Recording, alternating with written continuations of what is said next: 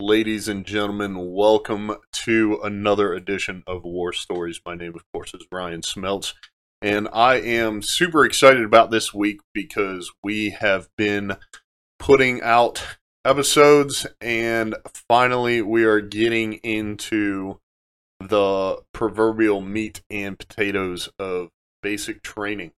Uh, so, if you were not an MP in the Army or you are unfamiliar with OSUT, excuse me, then this might be the week you want to listen into because I will give you an inside look at what training is like uh, for one station unit training. And today we are talking about the first week of basic training. Uh, so, Battle Buddies barracks layout and personal gear storage. Uh, I talked last week a little bit of the uh, second day at the 43rd. Um, I believe I went into the shark attack a little bit. And so the first day upon arrival at our training unit, basically they uh, you know, after yelling at us to put our face in our bags and uh, get essentially get into formation without us realizing that we were in a formation. Uh, we were released across the street to take our bags up uh, to the barracks rooms, and that's where we were paired up with what I talked about before of um, the hold unders.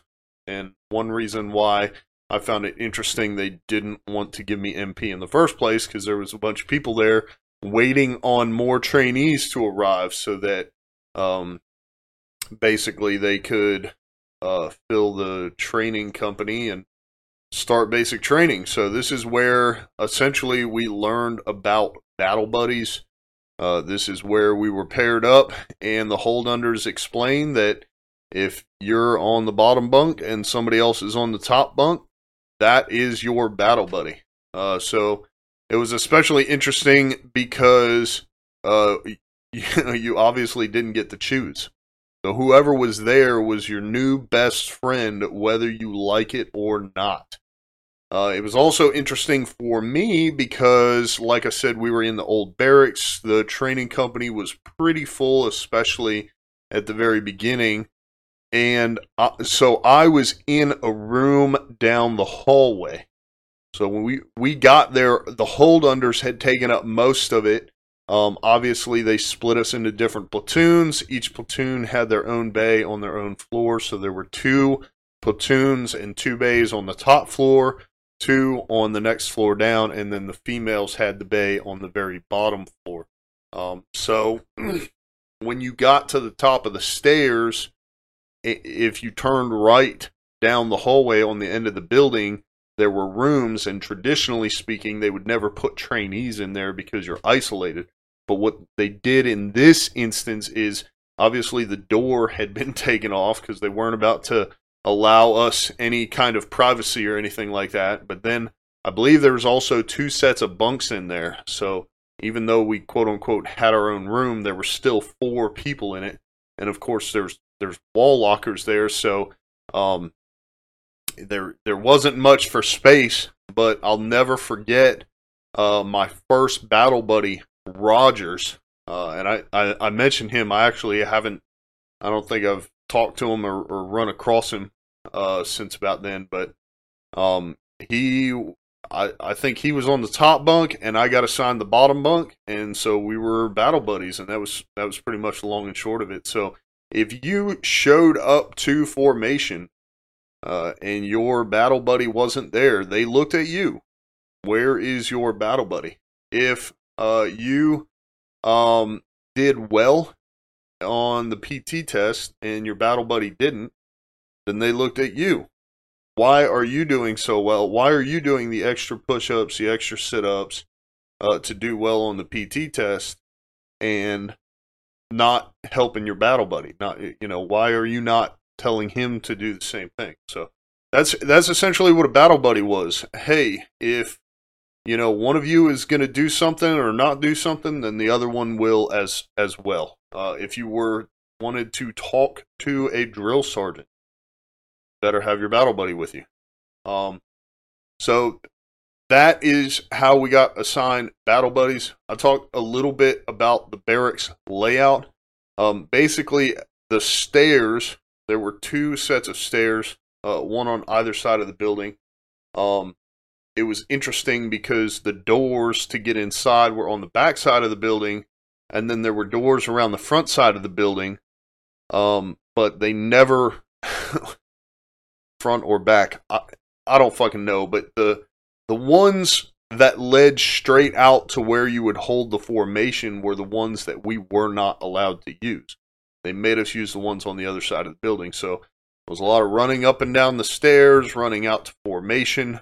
Um, but basically, when you took those stairs up, and of course there were stair rails, those will become important later uh, in the series. But if you took the stairs up to any given bay, then it opens.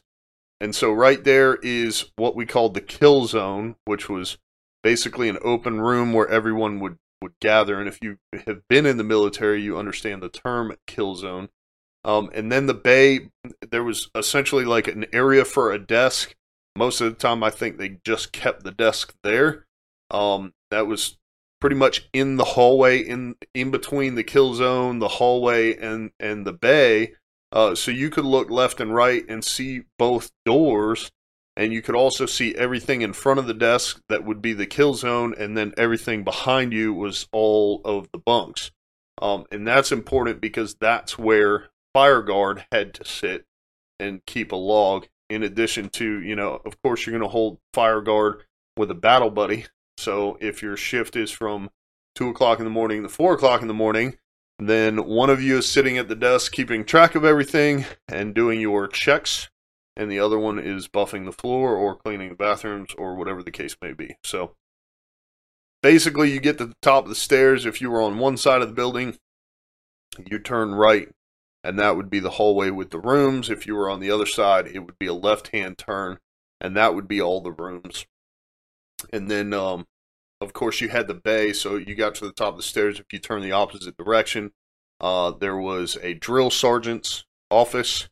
Um, that's where the platoon office was basically for the drill sergeants if they needed paperwork or computer or had to do anything. It was all in there for the platoon. Um, and then of course it opened up into the bay.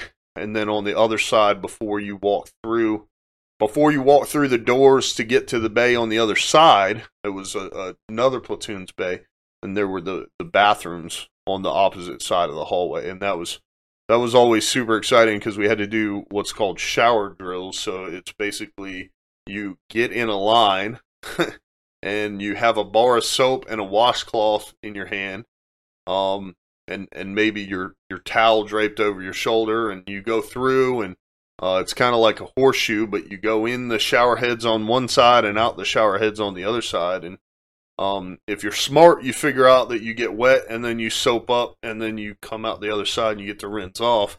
And if you're not, then the first time you get a shower, you're pretty much just wet. and you you very quickly learn that uh, under the first set of shower heads, you're after that you're supposed to uh, uh, put the soap on. Other, otherwise, you're just going to end up uh, dirty and wet. Um, and those are shower drills. While the the drill sergeant is screaming at you to hurry up and uh, don't don't waste water. Um, and then you get out, and the the towels, of course, they gave you to dry off were, you know, about one square foot in size. So that was super exciting for me, uh, being as tall as I am. Basically, using an, an extremely large washcloth to dry off.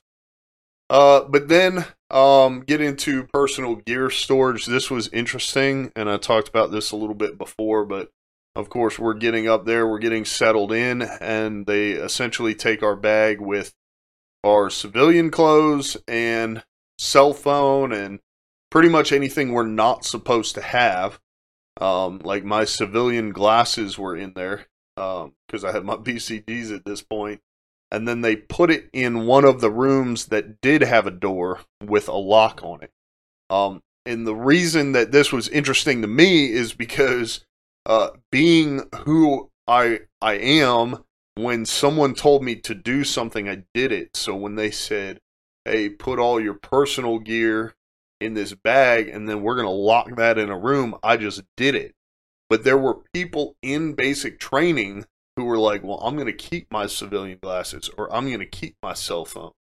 Um, and some of them even got away with it for the entirety of the training cycle. So I I thought that was interesting because, you know, of course, going in as young as I was and as brand new as I was, I was just under the impression that, you know, it was kind of like prison. If you got caught with a cell phone, then all hell would break loose. So I just definitely didn't want to deal with that. Um, and then obviously come to find out later that sure, all hell would break loose, but it would more than likely just be a counseling statement um, and some push ups, and then they would lock your cell phone up, and then you would continue on with basic training. So, anyways, that's what I have for you today. Uh, I am going to go back and review last week's episodes uh, because of the shift in um, the MEPS story basically taking two days. I'm not confident um, that I went in order or picked up where I left off. So I'll, I'll do you guys that favor uh, to double check and make sure. Until then, be sure to leave us a five star review. Gets podcast near the top. Lets everybody know that this is a podcast they should be listening to. Go ahead and subscribe so you can get notifications when new episodes launch. The long version of the Veteran Talk Show launched this morning, and Joe and I talk about inflation. So if you're into politics, current events, and stuff like that, then be sure to check that out as well as Nick Foster of Foster Security Group was on the Business and Brews show. That comes out at 11 a.m. Eastern Standard Time. My name is Ryan Smeltz. Be sure to tell your friends to subscribe as well, and I will see you on tomorrow's episode of War Story.